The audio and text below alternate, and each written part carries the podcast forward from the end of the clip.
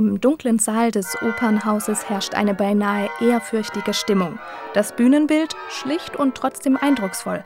Ein toter Hase im Zentrum, um ihn herum Sänger in ihren Kostümen, Mönchskutten aus gespendeten Kapuzenpullis. Gut zwei Drittel der Bühne nehmen aber die über 100 Orchestermusiker ein. Die Kleidung des Publikums unüblich für einen Opernbesuch.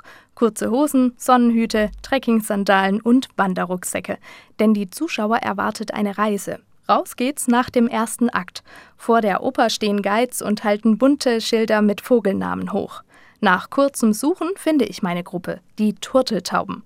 So steht es auf meinem hellblauen Einlassarmbändchen. Erste Zwischenbilanz der Zuschauer hier. Ich finde es toll. Ist zwar unwahrscheinlich dissonant bis auf den letzten Akkord. Da war es dann mal ein ganz wunderschöner harmonischer Klang auch der Männerchor, so Anklänge an die Gregorianik.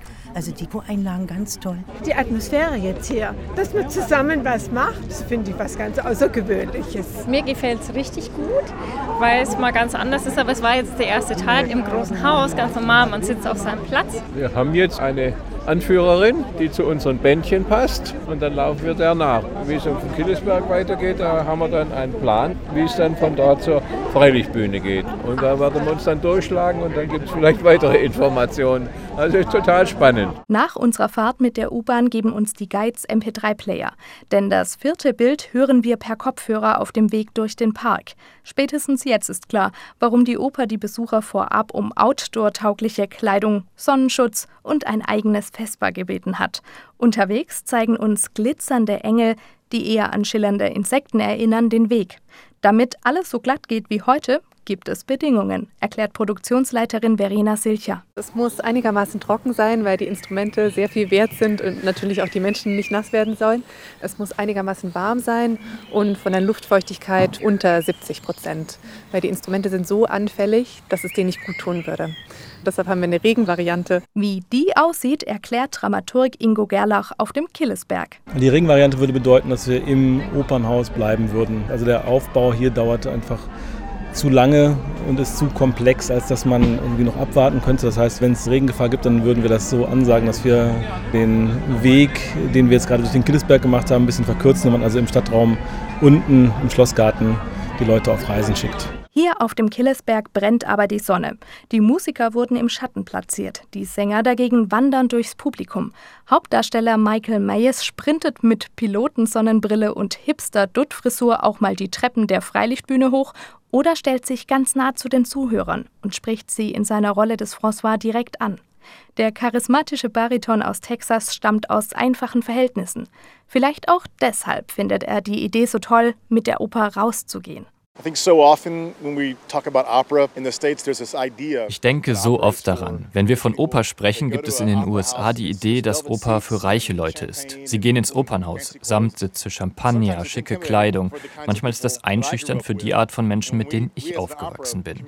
Und wir als Opern-Community gehen jetzt zu den Menschen und treffen sie an den Orten, wo sie normalerweise sind. Auf den Straßen, im Park, auf dem Killesberg. Ich denke, damit zeigen wir, dass wir das wollen. Indem wir ihnen sagen, normalerweise wollen wollen wir, dass ihr zu uns kommt, aber dieses Mal kommen wir zu euch. Das deckt sich mit meinem Verständnis von Oper. Dass Oper nicht nur Unterhaltung für eine bestimmte Gesellschaft ist, sie ist für alle da und Projekte wie diese machen das deutlich. Dann fahre ich mit meiner Turteltaubengruppe zurück ins Opernhaus.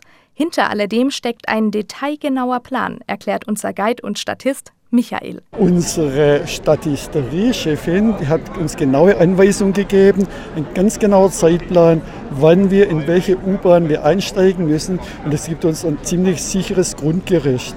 Aber es hängt natürlich auch viel zusammen, wie die Leute mitmachen. Und muss sagen, heute war es unheimlich toll, wie die Leute mitgemacht haben, waren alle positiv gestimmt. Und neugierig auf das große Finale. So viel sei verraten, das wird spektakulär. Der Chor, der aus einem Zombie-Film entsprungen zu sein scheint, der sterbende François, der von einem gelben, löchrigen Etwas verschlungen wird und seine Auferstehung.